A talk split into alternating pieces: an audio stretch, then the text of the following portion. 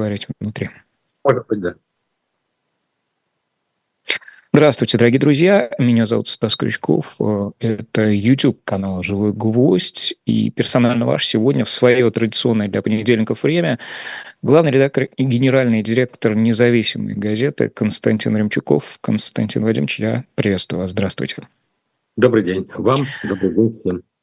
Уважаемые зрители, подписывайтесь на канал и прямо сейчас оставляйте свои реакции. Это важно. Ну, собственно говоря, я думаю, вы прекрасно знаете о том, как это функционирует. И долго сомневался, с внешнего контура зайти или с внутреннего, и все-таки, э, наверное, вернусь отчасти к тому, о чем э, говорили недели ранее, да, в связи с очередями в пользу подписей за Надеждина. Сегодня ЦИК э, зарегистрировал Путина, и кто бы, казалось, сомневался. И, безусловно, вот то, что было с Надеждином, зримо, а, но я целенаправленно полез, стал искать, как собирают подписи другие кандидаты, в частности, упомянутый вами Маленкевич из коммунистов не нашел, просто реально не нашел. Как вы полагаете, вот на сегодняшний день в чем основная интрига этой идущей, как мы убедились, за странным образом, да, вот в связи с этими компаниями, э, она есть. Эта компания существует. Я ее увидел благодаря Борису Борисовичу, но тем не менее. Интрига есть? И в чем? Для меня главная интрига на сегодняшний день зарегистрируют или не зарегистрируют Надеждина. И интрига содержательная, в политическом плане содержательная, в Кремле и около кремлевские эксперты э, занимаются мозговым штурмом чуть ли не каждый день, э, выдвигают свои аргументы за и против. Фактически сейчас, вот пока Э, ЦИК не принял решение, но он, наверное, э, э, будет знать различные аргументы за и против, ну, помимо как бы достоверности подписей. В общем, лагерь экспертов, которые обслуживают в той или иной степени власть, разбился на группы весьма авторитетных людей, которые авторитетны во всем, кроме того, что никто из них не знает, сколько голосов может набрать Надеждин в случае его допуска. То есть все понимают изначальные ну, как бы аргументы в пользу того, что давайте допустим Надеждина, э, сводились к тому, вот, как бы основное тело логическое сводилось к следующему. Мы допускаем Надеждина, он занимает э, откровенную антивоенную позицию. По результатам выборов набирает там полтора-два процента голосов. И Путин, победив на выборах, фактически говорит, я получил мандат от народа, поскольку это было одной из тем избирательной кампании на любые действия на поле боя. Продолжать ли военные действия, заканчивать ли их, вести ли переговоры, уступать, не уступать, все что угодно. Потому что э, до сих пор э, как бы сам факт такого военного противостояния с Западом и вообще глобального, скажем так, противостояния с Западом, он имплицитно следовал из того, что Путин президент, и его выбрали в 2018 году, и тем самым наделили его правами принимать такие решения. Сейчас за это время очень многое э, меняется и во внутриполитическом э, разговоре, и в практиках, и в характере и соотношении духа Конституции и буквы закона, который, с моей точки зрения, очень часто противоречит и духу, и букве Конституции, но тем не менее трактуется так, чтобы э, лишить э, каких-то прав людей – или э, ясно следовать конституционному принципу, допустим, о том, что э, цензура запрещена.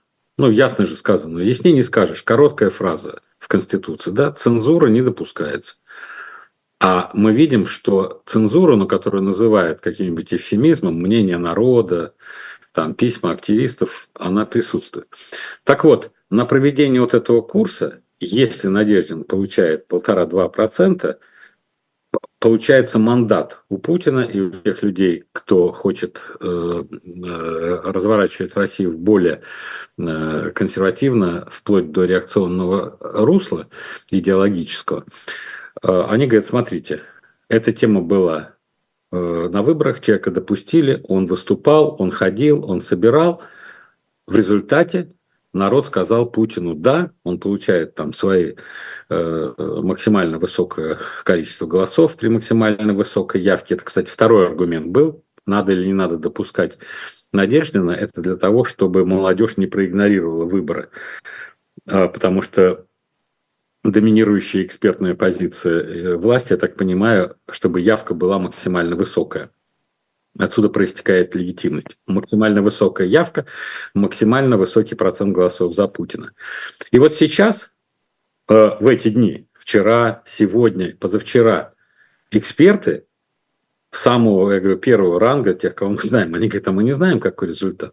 А вдруг он наберет 8%, а вдруг 12%, а вдруг он наберет 25% и 30%. Тогда эта позиция станет такой, поскольку никто гарантировать не может, а, такого результата, то все говорят, слушай, а надо ли так раскачивать ситуацию, а нужно ли э, давать возможность консолидироваться. В данном случае речь идет о консолидации всех сил, э, которые э, в оппозиции находятся за неимением других оппозиционеров, кроме Надеждина. Поэтому с этой точки зрения очень высокий уровень неопределенности при очень большом количестве аргументов и за, и против. Если убираем Надеждина, не регистрируем его, то тихо проходят выборы, все это, но э, останется такой шлейф. Ну да, конечно. Э, после, э, после вкусия. А можно коротко? Ну, 25 это как бы мало реалистичным кажется в нынешних условиях, а вот все равно в чем принципиальная разница между силой мандата, которые остаются у Путина при гипотетических двух процентах у Надеждина и восьми, ну, кажется, ну, Господи, погрешность. Всю жизнь э, все борются, властители, э, за легитимность в той или иной степени. Там Борис Годунов, ему предлагали слушай, давай быстро надел, надел шапку Мономах и иди рули. Он говорит, нет, нет, нет, пусть э, все процедуры э, пройдут так, как надо. Потому что э, вот, казалось бы, ну кто ты? Ты царь, ты, ты Борис Годунов, ты столько лет де-факто управляешь сам, ты самый богатый человек, ты влиятельный. И когда Ирина отказалась от от царствования, ее же сначала Ирину сделали после Федора Ивановича, и она буквально ее сделали царицей, она отказалась в монастырь, и тогда все говорят, ну давай, э, Борис. Борис Федорович, да? Э, а слушайте, вот если я вернусь там на 20, сколько, три года назад. Почему он хочет процедуры? Сколько в марте 2000-го э, Путин набрал? Ну, там же чуть-чуть за 50 было. И э, мандат на э, там, военные действия во вторую чеченскую кампанию у него остался. То есть до 2004 года, ну, казалось бы, это все не претерпевало. Вот сегодня коренным образом, очевидно, в связи с СВО условия поменялись, и степень э, зашкаливающей э, полноты этого мандата процентами да, должна э, постоянно подтверждаться, быть выше, выше и выше, то есть э, стремимся Нет, далеко за... По форме выглядит, как будто вы говорите правильно, а по содержанию, мне кажется, э, вы описываете разные процессы. Выборы 2000 года, э, с моей точки зрения, были... Выборами. Выборами очень демократичными, с очень свободными СМИ, с очень свободными политическими высказываниями, в том числе и в Думе, с очень большой э, критикой власти э, со стороны депутатов разных уровней, э, политиков, телевизионных ведущих и так далее. Это была атмосфера, в которой ну, буквально все кипело. И э, сомнений в том, что это была э, достаточно конкурентная среда э, для молодого политика, у которого не было опыта э, политической жизни Путина, ну, кроме премьерства короткого, это ну, было достоверно. Да, он победил не так, потому что страна не готова была к совсем неизвестному. Когда говорили, сложность раскрутить малоизвестного человека.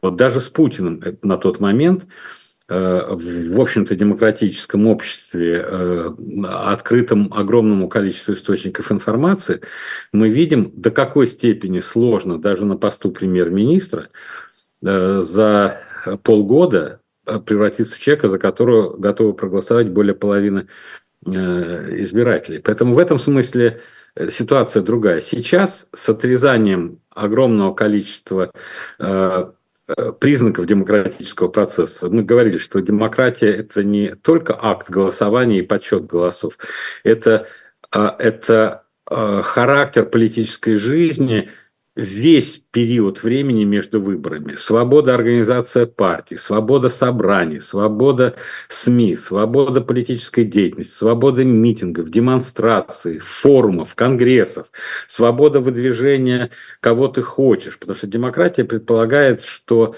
нужно дать народу максимально э, возможный выбор из э, того, чего он может хотеть э, избрать.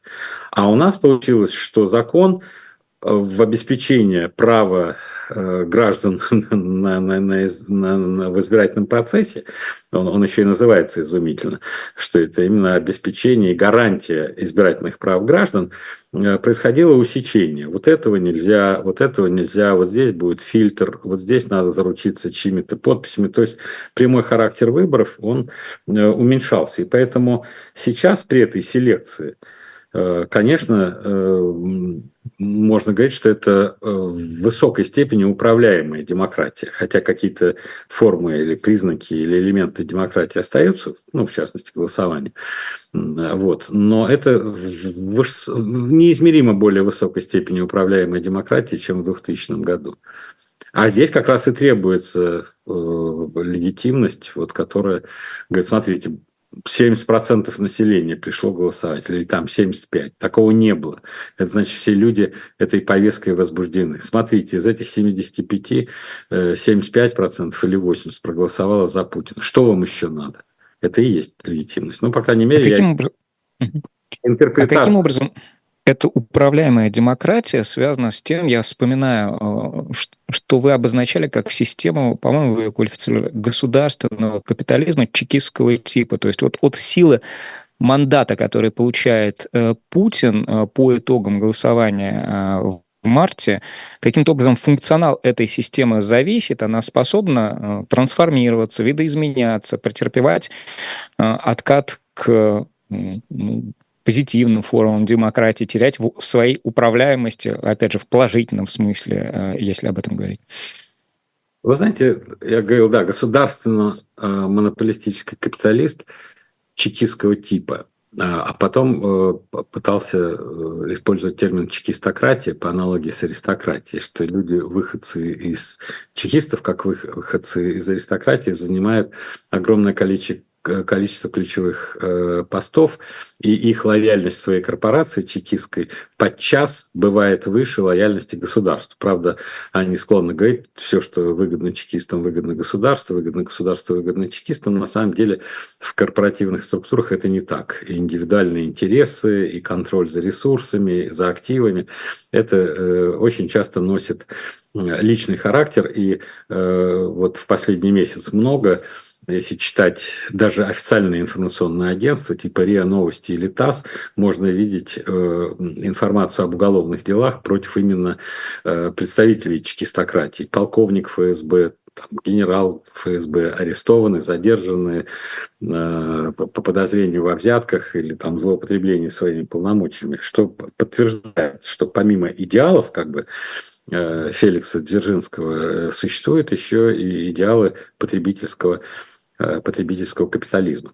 Но это э, общая характеристика. Сейчас, мне кажется, вот э, ближе даже то, что я на прошлой неделе, может быть, избыточно ирогантно сказал, что у меня выборы между 97 и 98 местом, меня интересует то, что будет после 17 марта.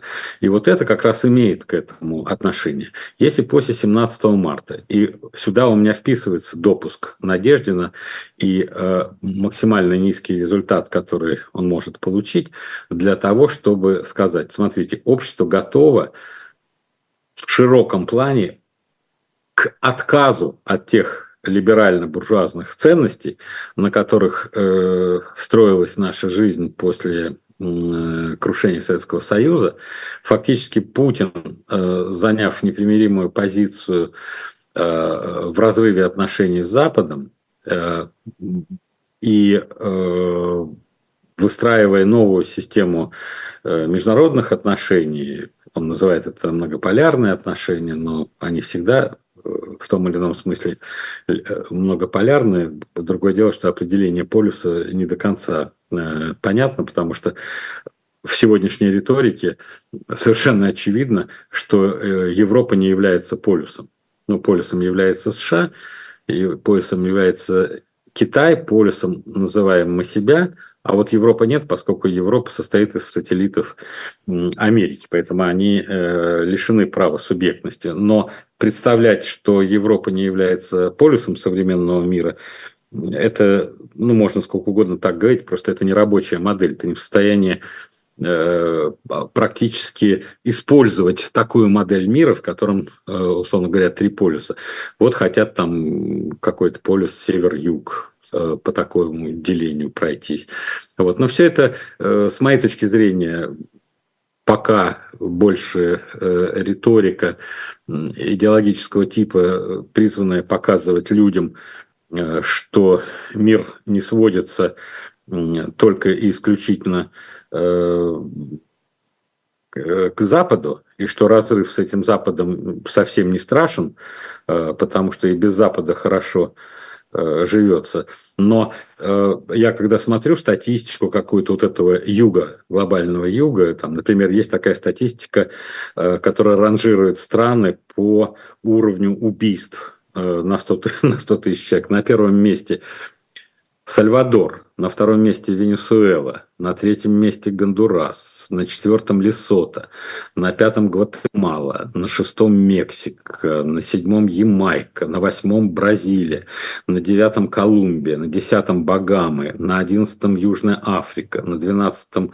Белиз, Тринидад, Доминиканская республика. И вот когда ты видишь вот эти страны, куда говорят, а давайте развернемся как к этим ребятам, там глобальный юг, там нас все ждут, а они лидеры, лидеры глобальных всех рейтингов по убийствам, по преступлению, по нарушению прав человека и так далее, то, конечно, не хотелось бы так резко. Мало того, что они не нашего культурного кода, ну, то есть бедность как э, доминирующая характеристика э, этого коллективного юга, бедность, она ну, как какой-то э, признак мало приспособленный для дружбы. Это, ну что, пролетарии всех стран соединяйтесь, что ли, получается?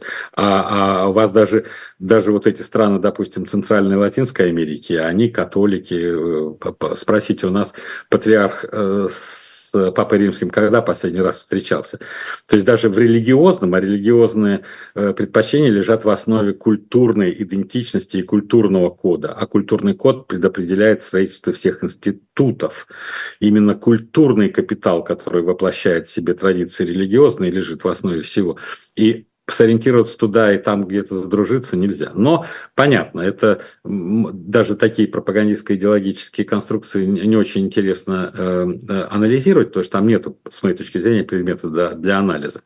Вот. Мы видим, что Индия, например, она очень прагматичная, у нее меньше всего в голове мыслей э, по поводу того, давай-ка объединимся э, с Россией, чтобы противостоять богатому э, Западу или богатому Северу. Нет, они от нас брали оружие на 60 миллиардов за последние там, пару десятков лет. 65% из всех закупок на Россию приходилось. Сейчас из-за того, что мы тратим в основном на СВО свои мощности, они начинают переориентироваться в закупках оружия на, на Америку, например, на Запад. Там Франция борется и США. И США. Но при этом не хотят с нами рассориться, потому что есть противостояние с Китаем, они не хотят, чтобы мы однозначно в сторону Китая шатнулись, потому что для Индии важно, чтобы Россия занимала как минимум позитивно-нейтральную позицию в спорах между Китаем и Индией. Понятно. Аргентина, которую сказали, придет она в этот э, сообщество БРИКС. Он пришел новый президент, надавал всем подзатыльникам, обидел всех леваков и коммунистов, э, завел реформы. Инфляция сегодня уже 211%, к середине года будет 300%. Э, у него в парламенте его сторонники партии 15%, в Сенате 10%. Вот, он говорит, я такой отмороженный э, анархокапиталист и проведу все свои реформы, давайте проголосуйте за них, и мы выкинем все, у нас только будут капиталистические вещи, ни с какими Венесуэлами, Россиями, Китаями дружить не будем, наши идеалы – это Австралия, Новая Зеландия, Ирландия – такая модель экономики. Э, предыдущее э, пиранистское правительство так вело себя, что вынуждено было 44 миллиарда долларов взять э, займ в МВФ, потому что дефициты большие. Вот страна все время меняется правительство, колоссальная инфляция. Ну, разве она мыслит в категориях север-юг? Она мыслит в категориях решить свои проблемы. Люди же устают от инфляции, люди устают от бедности, люди устают от неопределенности. Никакая экономическая э, модель э, при такой инфляции не работает. Ты не можешь ни на экспорт ничего поставлять, поскольку капитал иностранный для тебя слишком дорог при такой инфляции и обесценении национальной валюты. Ты не можешь сам ничего инвестировать ты не можешь машины закупить. Ну, в общем, черти что, э, жизнь такая. Вот, и поэтому э, рассмотрите проблемы Аргентины, вы поймете, что большинство стран в мире, ну, которые э, можно принимать серьезно и которые могут служить примером, глубоко до лампочки вот это деление север-юг. Вот, потому что все ищут свою выгоду. Да, иногда конъюнктурно они могут поддерживать ту или другую сторону, Э, и мы видим вот сейчас палестино-израильский конфликт, Хамас-израильский конфликт, как арабские режимы э, маневрируют, как они подают разные сигналы, как они все хотят урегулировать, никто не хочет, э, что рвануло. А Иран Э, его, по крайней мере, силы, которые с ним связаны, не так заинтересован в мире и согласии поддерживает э, всех этих хуситов, и Хизбаллу. И мы видим, как это сложно, и все понимают, и никто не может решиться э, на какое-то действие. Нужна ли война? Как побеждать в этой войне? К чему приведет эта война? Еще ни разу война не приводит к решению поставленных задач. Она, наоборот, приводит к усилению позиции тех, кого пытаются, значит, бомбить, обстреливать и, и зажимать. Поэтому мир э, не то, что мир стал сложнее, мир всегда, с моей точки зрения, достаточно сложен, как и жизнь. Э, э, нету легких времен. Ну, вот каким он стал? А я правильно понимаю, что а, продолжением э, или развитием вот того, о чем вы говорите, э, может стать то, что вы в редакционной описываете как движение мира, то есть к э, промышленной политике нового типа, вы там это называете. Ну, то есть вот какая-то перспектива все равно уже должна вырисовываться, и вы связываете то, что государство должно становиться нюансированно умным. А, я очень долго рассуждал над формулировкой, а что это значит для государства становиться нюансированно умным? А, к какой промышленной политике нового типа бредут или движутся, или галопируют вот эти разрозненные страны, каждая со, каждая со своим интересом, будь то хоть Иран, будь то хоть Аргентина упомянутая, будь то Индия и наши с вами страны? Да, э, я использовал термин нюансированно. Нюансированно ум. То есть ты либо умный, либо нюансированный, нет? Можно это... Промышленная политика. Промышленная политика государства, она должна быть не огульна, приходит к власти. Это отличие от предыдущих. Приходит и говорит, все, государство выполняет э, главную роль. Ну и сейчас вот э, раздаются все эти крики, вся эта э, реакционно-патриотическая левая риторика, даже в нашей стране, она говорит, все, давайте частный бизнес выкинем, чтобы было только государство, государство будет за все отвечать, государство это. Даже какой-то депутат мне показали скриншот на работе, я говорю, не может такого быть. Депутат выступил с заявлением, что давайте назад приватизированные квартиры отнимем. А, а я говорю, а какой аргумент? Он говорит, а люди не в состоянии их там не содержать ничего, пусть государство будет, пусть заключает аренду. То есть сегодня, в 2024 году, есть депутаты действующие, которые считают возможным сказать не то, что все приватизируем, а все вплоть до ваших приватизированных квартир. Это абсолютно неадекватная вещь. Вот, вот это не нюансированная государственная политика. И на ней многие левые. А государственная политика, которую мы увидели роль государства в промышленной политике, когда увидели, что э, э, там логика в моей редакционной абсолютно простая. Э, недоверие улетучивается, испаряется каждый день. И всегда, когда улетучивается недоверие, возникает запрос на оборону. Но у тебя должны быть оружие. Потому что если нет недоверия, ты можешь получить неожиданно э, непоправимый удар.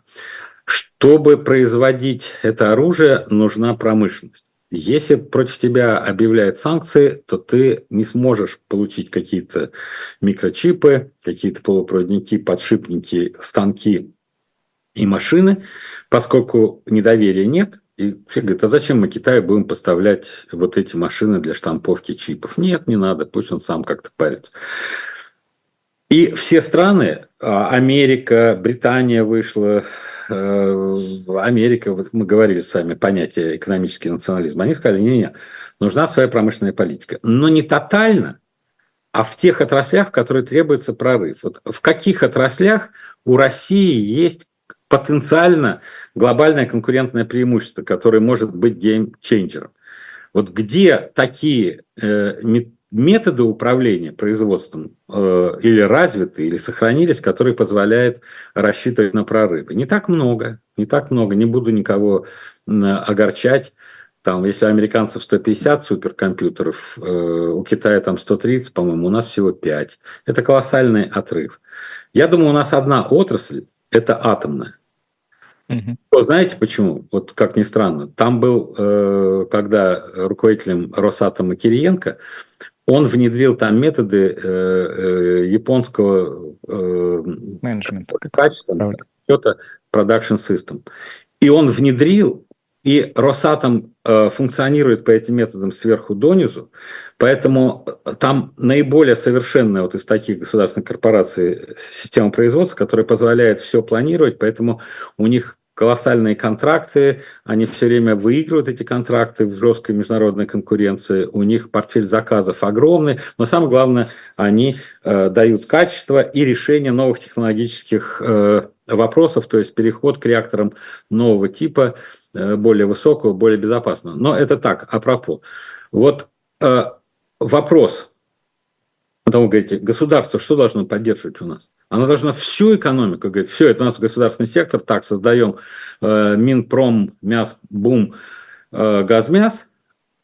Или мы говорим, вот нам нужна атомная энергетика, пусть продолжается, потому что Запад в последние два года качнулся туда, куда его предыдущие 10 лет нельзя было качнуть, что атомная энергетика относится к категориям энергетики, которая используется в зеленом переходе. Устойчивое развитию не противоречит атомная энергетика. А до этого говорили, нет, даже не открывайте рот, только солнце, только ветер.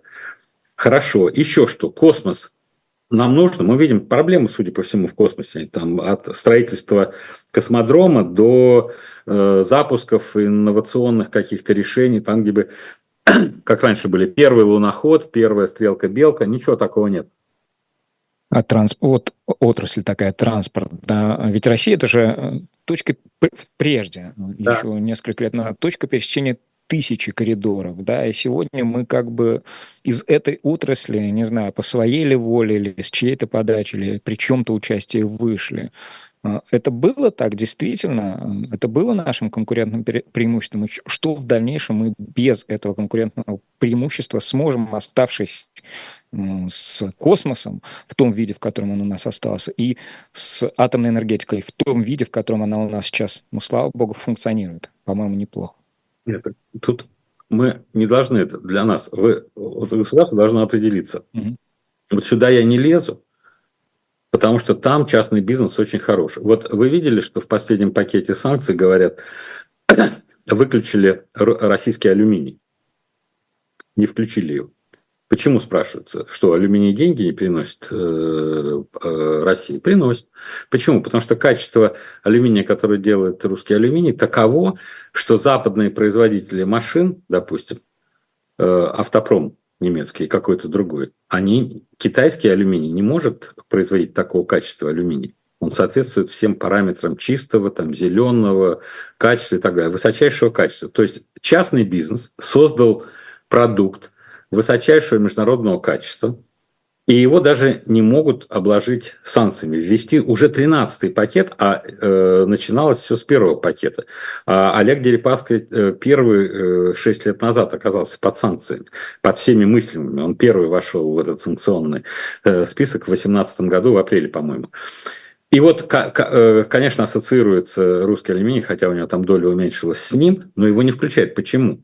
Потому что качество продукта – и организация всех процессов, кстати, у Дерипаски тоже, э, он помешан на японской системе менеджмента, это есть. Вопрос, нужно сейчас государство? Нет, оно не нужно. Где государство нужно, если говорить о транспорте? Там морской транспорт, речной транспорт, э, э, железнодорожный транспорт, автомобильные дороги, какие машины делать? Нужна помощь государства или там частник сделает? Или что нужно от государства? Там, допустим, обеспечить капитал. Все говорят, нужен капитал. А что делать для подготовки кадров? Сами частные компании будут готовить или тут вузы должны готовить? Ведь реально поменялась жизнь за вот эти годы. Если раньше в открытой экономике э, никто не парился, где будет работать выпускник вуза, то сейчас, если стоят задачи э, создавать инженерные школы, то, наверное, должна быть заинтересованность, где и на кого они будут работать. Это кто должен это делать? А, и вообще, вот все успешные модели, все успешные модели экономической э, политики э, так или иначе, ну, последних полувека, э, связаны с экспортной стратегией. Японская, корейская, китайская. Причем двусторонняя экспортно-импортная, то есть импорт технологий и ноу-хау, станков и оборудования, производственных процессов, патентов – экспорт готовой продукции. Вот все вот эти страны поднялись. Япония, Гонконг, Тайвань, э, э, Сингапур, Южная Корея, Большой континентальный Китай. Сейчас идут по этой стратегии Вьетнам, Индонезия, Малайзия. Вот если азиатский опыт, я хочу, наверное, напишу, следующий редакционный напишу про разные модели азиатского чуда. Потому что если наши не будут правители осознавать этого, они не смогут, э, балансируя как эквилибристы между проблемами и их текущим решением, выйти на какую-то стратегию. Константин Ильич, а можно уточнить? Подожди, закончу мысль, и mm-hmm. все, ты будешь задать вопросы, э, раз получилось. Но я просто хочу сказать, что новость состоит в следующем, что мы, вырабатывая свою стратегию, знаем, что у нас выход на международные рынки затруднен или отсутствует вообще. Как реализовать стратегию, успешного экономического роста и развития в Российской Федерации без возможности выхода на международные рынки капитала, чтобы к нам капитал приходил, чтобы к нам технологии приходили, чтобы к нам патенты приходили, чтобы к нам ноу-хау приходило, и наша продукция выходила на вот эти рынки. Вот это самая главная проблема России с точки зрения экономической политики на ближайшие годы. Я не вижу ни одного внятного объяснения, ни, ни от одного головастика, который бы занимался этим делом. Ну, я патриотические крики, что мы э, выстоим, не принимая в расчет. Э, мы, конечно же, выстоим, да, ну а как э, будет развиваться вот то, чтобы создало предпосылки для будущей успешной жизни людей в этой процветающей стране, для меня пока не ясно. Все. А вот это строительство экономической политики нового типа а, допускает возможность э, для России стать вне, в нем, в этом строительстве, успешной при э, перезагрузке, да, фактически мартовской перезагрузке э, государства того типа, о котором мы говорили прежде. Вот нас, или, или можно жить отдельно. Вот идеологическая составляющая, политика, политика, и экономическая политика, которую делают те, кого вы, вы называете главастиками, прежде их там, как, как называли, да, технократы и, и так дальше, и так дальше. Вот они делают свое дело, но ведь должен же быть какой-то коррелят между первым и вторым, а второе, очевидно, будет продолжать идти по тем рельсам, которые э, обозначены как... Сразу скажу, не знаю. Не знаю. Меня смущает то, что в последние 4-5 дней э, телеграм-каналы, которые так или иначе связывают с теми или иными представителями, либо структурами власти, э, очень активно начали распространять информацию о будущих кадровых переменах. Да. Вот. Зачем это делается? Зачем, это к чему готовится. То есть там есть и кандидаты на место Мишустина, как премьера. Там называться? Белоусова хотят ректором там МГУ, Орешкина, который э, работает над программой после э, выборной Путина, э, условно говоря, его майскими указами и стратегией Орешкина первым э, заместителем главы правительства. А что ему делать первым? А кто будет тогда главой правительства? Да, и вдруг там фигурирует фамилия какого-то губернатора регионального. А это Трутнев совсем... еще фигурирует. Да, Трутнев, да, это. Вопрос, зачем? Зачем это делается? Что это за работа? Эти люди-то не в состоянии вырабатывать стратегическое. Это, это уже как бы выработано за них стратегическое, что мы все закрываем. Они нам объяснят про потребление, что оно не нужно, что потребительский капитализм – это плохо, что главное – это производственные мощности. Идите, работайте, ни о чем не думайте, у вас повысится духовность. Это абсолютно такая советская модель. А, еще раз говорю, это крайний вариант тяжелый и в долгосрочном плане губительный для страны. Здесь требуется неординарное э, решение э, по э, предложению экономической политики адекватной. И я бы хотел предупредить вот этих любителей считать, что незаменимых людей нет. Приглядитесь к правительству Мишустина, и вы увидите, как много там э, очень сильных людей на своих постах, без наличия которых э, вот эти четыре года с начала пандемии, а потом э, события, связанные с СВО и с бесконечными санкциями, успеха могло бы не быть. Это и сам Мишустин, это и Мантуров, это и Силуанов, это и там Григоренко как руководитель аппарата, и Э, э, Новок. Э, то есть там удивительно. То просто если кто-то говорит, а вот у нас есть люди посильнее, назовите, я с удовольствием послушаю, кто сильнее против Мантурова может по теме промышленной политики э, говорить, кто сильнее Силуанова может говорить, кто сильнее Мишустина может говорить на, на эти темы. Тут вопрос в том, что просто нет этих людей. Ну, по крайней мере, они не публикуются нигде, они не выступают даже на Ютьюбе, даже в ТикТоке не выступают. И верить в какие-то чудеса, что мы не знаем этого человека, у него нет никакой кредитной истории за плечами, и вдруг он будет решать эти проблемы, которые эти люди показали, что они умеют решать. Поэтому вот это появление этих публикаций, с моей точки зрения, это тоже отражение того напряжения и той неопределенности, и того зуда перекрутить всю ситуацию так, э, чтобы э, после выборов президента был однозначно такой курс э, прогосударственный, и меньше, чтобы было здравого смысла, а больше было дисциплины и воли исполнять приказ. Ну, ведь в силу а, объективных причин, да, в силу того, что правительство уже, вы сами сказали, 4 года функционирует, и тут а, такое окно возможностей, президентские выборы, а, оно же так или иначе объективно требует время, да, какой-то перерасадки внутри самого правительства, которое будет новым или возможно сохранение статус-кво? И каким образом вот эта вот заморозка ситуации или пере, ее продолжение, что ли, э, будет работать на то, чтобы э, экономическая политика нового типа или какая-либо иная, да, но позитивная, стала, оказалась возможной. И динамика же какая-то должна была, должна быть в этом верхнем эшелоне, хотя бы внутри системы. Кабинетами меняться, нет? Многие производства там а, налаживались сейчас, когда невозможно было. Но там именно был баланс между тем, где государство должно выполнять функции, и куда э, не стоит э, лезть, потому что если бы государство куда-то полезло, оно бы сделало э, конструкцию жесткой, э, потому что государство – это всегда согласование любого решения. Если ты не согласовал, возможно, тебе прилетит, потому что тебя обвинят в том, что ты э, превысил какие-то полномочия. И сами члены правительства, сами члены правительства боролись против позиции других членов правительства за то, что, пожалуйста, не надо, не надо сюда э, э, впихивать государство, потому что я даже знать не хочу, как частник решит эту проблему.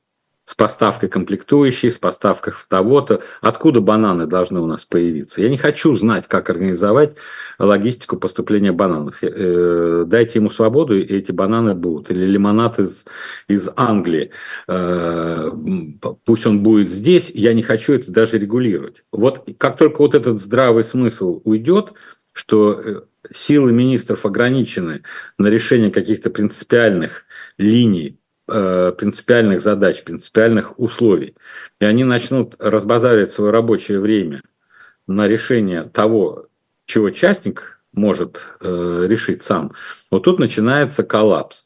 И поэтому риск э, России как раз в том, что если э, выборы покажут, э, и кто-то их проинтерпретирует, что это карт-бланш на э, ужесточение консервативной линии внутренней и внешней политики, то тогда этой внутренней и внешней политике будут придаваться соответствующие кадры, которые ну, похожи на людей, которые э, консервативные и соответствующие политики. Они не будут ничем противоречить. А какая это консервативная политика? Мы примерно знаем, потому что после 17 года был военный коммунизм. Это самые радикальные вещи, что все государство сделает по талонам трудозатраты, обмен не между, деньги вообще умерли. У нас уже военный коммунизм.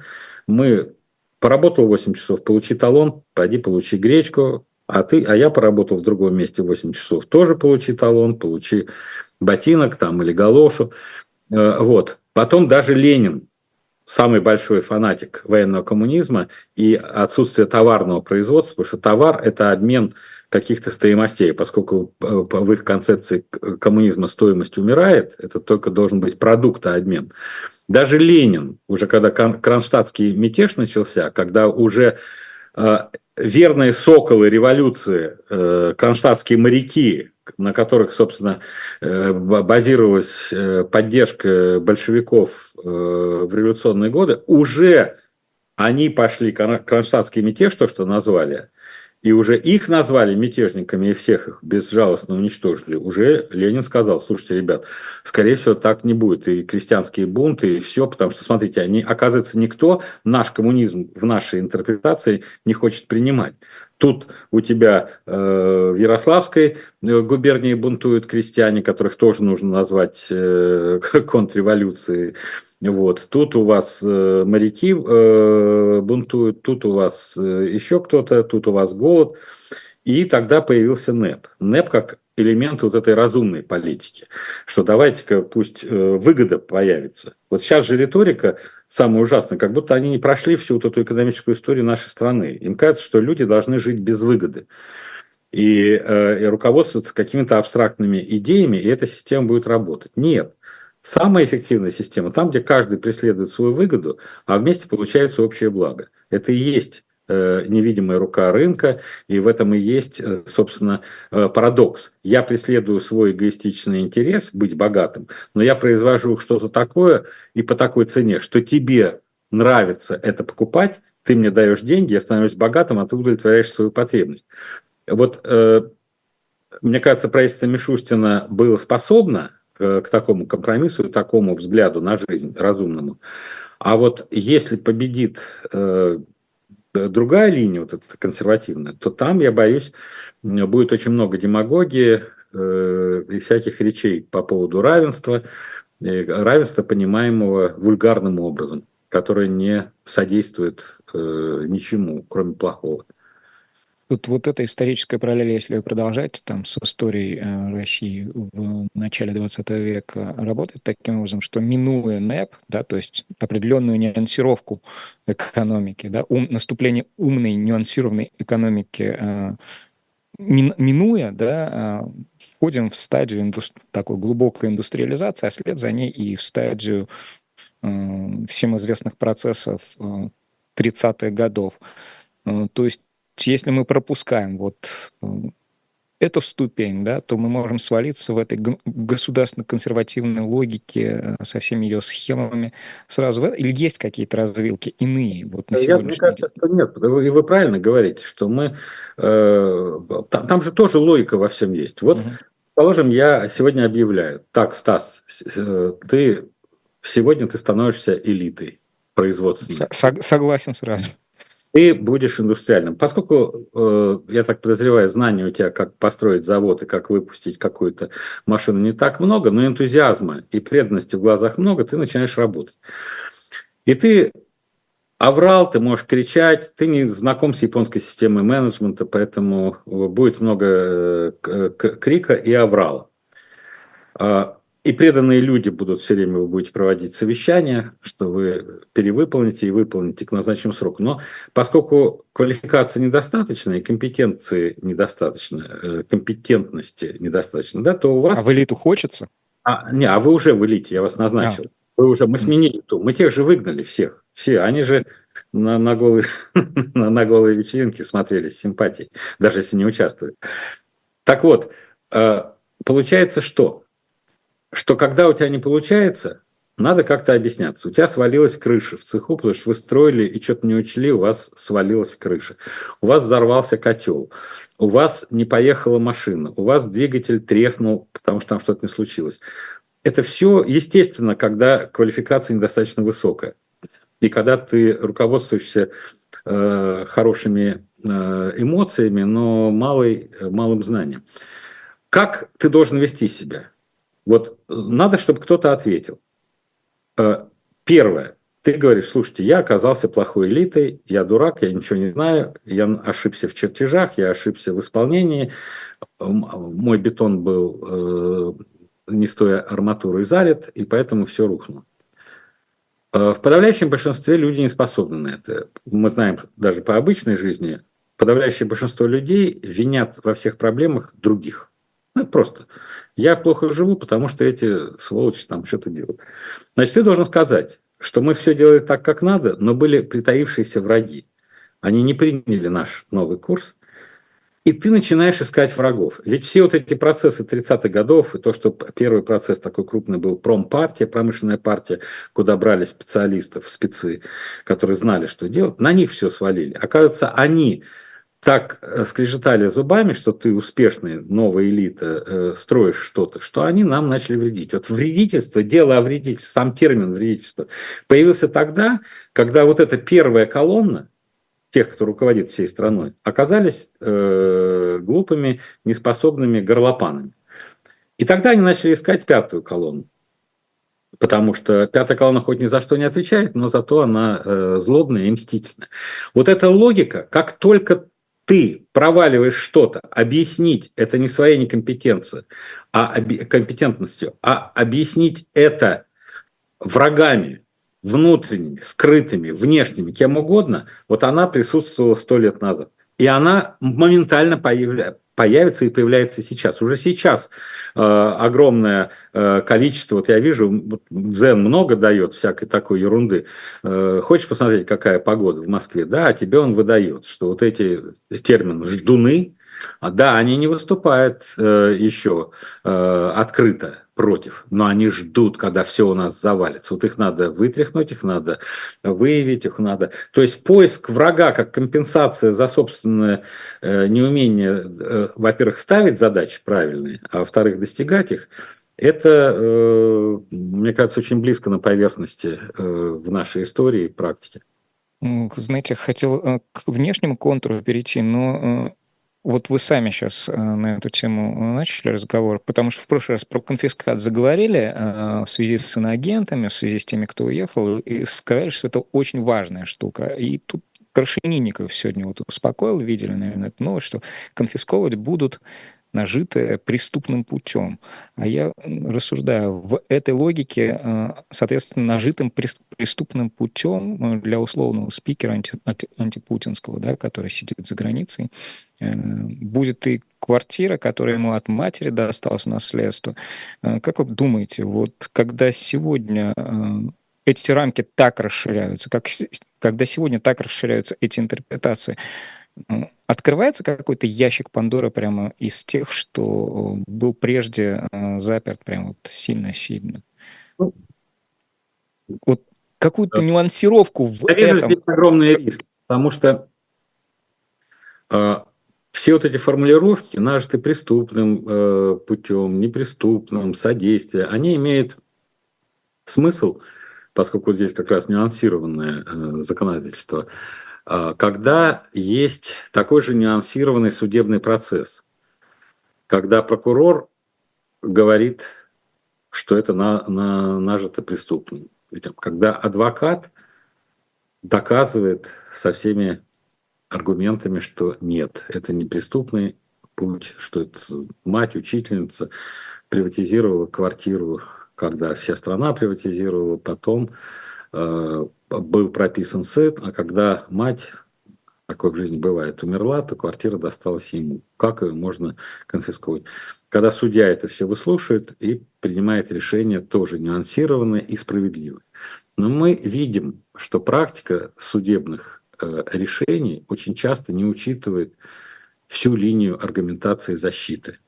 Что в суде у нас недели две назад была статья в газете, Катя Трифонова писала о том, как мало принимают э, бывших адвокатов в судейский корпус. Там типа 2% что ли всего. И как легко принимают людей, которые до этого работали в правоохранительных органах, и они хотят быть судьями. То есть даже кадровое наполнение судебной системы людьми, которые основную свою профессиональную жизнь жили э, по ту сторону обвинения, а по ту сторону защиты, когда человек говорит, а давай-ка пойду я в суди, там, любого уровня, даже самого низкого, говорит, нет, мы вас не возьмем, нам не нужны тут адвокаты, да, судебная система должна быть такая. Вот в этих условиях вот эти вот разговоры, нанят это, мне кажется, вот здесь самые большие риски. Практика судебных э, разбирательств, э, решений, место адвокатов, э, призыв к защите всех имеющихся ресурсов, потому что основа э, хорошего правосудия – это создание максимальных возможностей для обвиняемого привести все мыслимые аргументы в свою защиту. Судебная система не должна стремиться э, упрятать за решетку и осудить человека до тех пор, пока она не выслушает вот все, что может этот человек выдать на стол, потому что если судебная система не карательная, а именно судебная и справедливая, она должна сказать, а вот такой аргумент был, а вот такой, такой, такой, а вот еще 28-й свидетель пришел. Она все это рассматривает и принимает решение. Поскольку очень много свидетельств и со стороны адвокатов, и потерпевших о том, что судьи отказываются приобщать в качестве аргументов защиты те или иные очень существенные факты, отказываются приглашать э, свидетелей каких-то, то я вижу, что вот в основе ощущения несправедливости судебной системы лежит неготовность судей положить э, на весы правосудия все, что может обвиняемый, э, бросить свою защиту. И тогда мы в таких случаях говорим об обвинительном уклоне.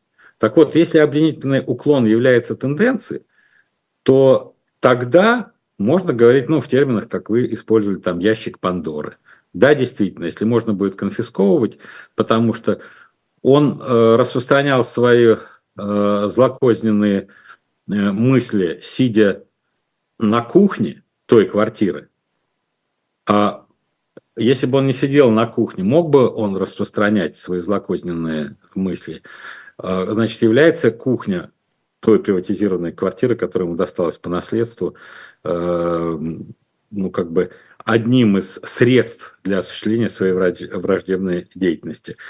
Вполне возможно, что судья скажет, да, конечно, потому что сиди он э, где-нибудь в парке, у него не было бы там Wi-Fi на скамейке, как бездомный, без этой кухни, вряд ли бы плохо освещенный, он вел бы свою злобную деятельность. Поэтому расширительная трактовка того, что можно отнять, это вообще э, плохой признак эволюции э, правовой системы, как мне кажется. Еще неоднократно, мне кажется, будем к этому возвращаться. Под занавес у нас не так много времени. Предлагаю еще под Трампу немножко поговорить, потому что и Нью-Гэмпшир состоялся, и Южная Каролина ждет. Я вот наблюдаю, многие аналитики исходят из того, что ну, фактически э, сборол э, Дональд Дугласовичу, по-моему, да, э, Ники Хелли и выходит в пару к Байдену, к 5 ноября. Вопрос, а вот кем на сегодня является гипотетический Байден 2.0 и Трамп 2.0? Чем они отличаются от Трампа, который сейчас ведет свою политику, и от Байдена, которого мы знали с 16 по 20, если они в этой паре приходят к выборам? И с чем они, кстати, сейчас приходят? Ну, вы знаете, я э, сразу говорю, что мне кажется, что вопрос с Ники Хейли, по крайней мере, до э, праймерис Э, в Южной Каролине и э, еще в пяти, по-моему, штатах в один день будет большие праймерис, до, до, до, до тех пор она будет в кампании, как минимум, я бы не стал говорить, потому что выборы голосования в Нью-Гэмпшир показало интересный момент. С моей точки зрения, он показывает, что после того, как э, за Ники Хейли э, взялись очень крупные пиарщики и технологи, она довольно грамотно э, существует, и сразу стала видна разница между нею другими кандидатами, которые участвовали до этого, губернатор, там, Десантис, там, какие-то бывшие губернаторы, где, которые на основе собственного здравого смысла, политического опыта и команды, которая у них под рукой есть. Тут совершенно другой подход. На данный момент, кстати, у Трампа 32 голоса, э, у нее 17 голосов на, для э, съезда республиканской партии. Разрыв небольшой. Но самое главное другое. 80% за Трампа в Нью-Гэмпшире проголосовали те, которые голосовали за него в 2016 году, в 2020 и в 2024. Это ядро трамповского электората. Вот 80%, которые три Э, раза подряд голосовали за него, да, а у нее 70% голосовали из новых, независимых. Трамп сказал, что э, демократы хотели подсунуть ему э, свинью, и поэтому в качестве республиканцев на праймерис люди саморегистрируются. Вот я считаю, что я сегодня республиканец. А он говорит, они раньше были демократами и неопределившиеся, независимые. Так вот, 70% вот этих проголосовали за Хелли. Это было позавчера, он выступал в, эм, в Лас-Вегасе. Новая компания. Вот представляете, как работает политтехнология? Они не лезут в ядерные, у Ники Хелли, они не лезут в ядерный электорат Трампа, что-то бесполезно. Если люди э, раз в 4 года ходят и голосуют за него, они будут. Но они взялись за тех, которые не определились. И 70% склонили проголосовать за нее. Вот если такая грамотная политтехнология будет действовать, я думаю, что у Хейли будут шансы. Но я говорю, это еще месяц мы подождем, через месяц э, ситуация, через месяц, в начале марта, я думаю, где-то в первую неделю марта, там, 5 марта, что ли, э, уже будет понятно, останется она или нет. После этого они будут с Байденом, но мы... Э, Вернемся еще к этой теме. Вернемся к этому разговору.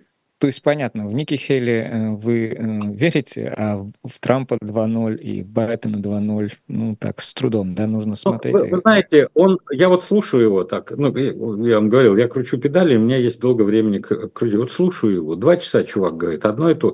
И публике нравится то, что он говорит. Я уже понял сейчас окончательно. Я сначала по YouTube не мог понять, почему вот этого человека смотрит много. А потом понял, он просто нравится. Это не значит, что этот человек умный. Это не значит, что человек содержательно несет. Он просто нравится. Вот он говорит и shift. Был там такой shift такой э, политик, э, демократ, которого ненавидит Трамп. И shift. Shift такой подвижный. Он обыгрывает слова. То есть он как бы дразнит фамилии. Он говорит, pencil neck. У него шея как карандаш. Представляете, говорит, большая огромная голова, которая не может устоять на этой шее, как карандаш. Pencil neck, shift shift. Публика ревет. Оскорблять оп- оппонентов, насмехаться над именами, физическими данными. И всем им нравится. Значит, тут нет... нет а Думаю, она... будет еще шанс к этому вернуться. Просто катастрофически у нас время уходит. Константин Владимирович, переходя к книге, я Короткий анонс сделаю о том, что могут, могут наши зрители на сайте shop.diletant.media найти. Там посмотрите, обратите на это обязательно внимание. Книга Константина Семенова «Тегеран 43». Это э, о встрече, которая определила ход истории. Такой подзаголовок прямо это издание имеет, довольно симпатично. Плюс книга Алексея Жабина «Конец свободной эпохи. Лица болотные 10 лет спустя» о том, как сложились судьбы 10 действующих лиц протестов 12-летней э, давности теперь уже получается. Ну и плюс, сразу скажу, э, в 17 на живом гвозде э, Шевченко, Максим, э, политика-журналист с своим особым мнением, и в 19 Максим Кац, признанный российскими властями агентом. Не пропустите. Рекомендации, Константин Владимирович, что посоветуете? Вот поскольку вот эту книгу, которую вы рекомендовали, мы в вашей программе недели две-три назад я рекомендовал, mm-hmm. то продолжение вот этого стенограммы трех встреч Тегеран, Ялта, Потсдам, стенограммы встреч Сталина, Рузвельта, Черчилля, а потом Трумана в Потсдаме, потому что э, на самом деле, раз, еще раз говорю, раз мы говорим о том, что рушится Ялтинско-Потсдамский мир, то надо очень интересно наблюдать, как он создавался, какие аргументы использовали. Будем говорить о Германии. А что такое Германия? Я не знаю, что такое Германия. Товарищ господин Сталин, что такое Германия? Ну, Германия то, что есть сейчас. А может, мы будем говорить о Германии в 1937 э, году? А зачем же говорить 37-й? 45-й год Германия. Если вы захотите Калининград отобрать, мы всех прогоним, мы не дадим. Борьба шла за все, за понимание. Черчилль говорит, Франка не надо трогать. Сталин говорит, как не надо трогать? Он говорит, если мы тронем Франка, гордый испанский народ сплотится возле него и э, приведет к тому, что все силы вокруг Франка сплотятся. Сталин говорит, так что, мы ничего с ним не сделаем? Черчилль говорит, я считаю, что не надо. Это очень интересно, очень интересно. Итак, Тегеран, Ялта, Потсдам, сборник документов. Как полагаете, будет в этом э, списке из трех городов еще один в этом году? Эта зима будет, будет третья и последняя из тех, о которых вы говорили? Или нам предстоит ждать 25-го, и город появится чуть позднее? Я, я имею в виду большая встреча какая-то такая, чтобы разрулить все мировые. А нет, пока нет. Пока нет. Пока нет. Персонально ваш был главный редактор и генеральный директор независимой газеты Константин Ремчков. Константин Владимирович, я благодарю вас. Меня зовут Стас Крючков. Прощаюсь со всеми. Желаю всего самого доброго. Берегите себя и удачи вам. До свидания.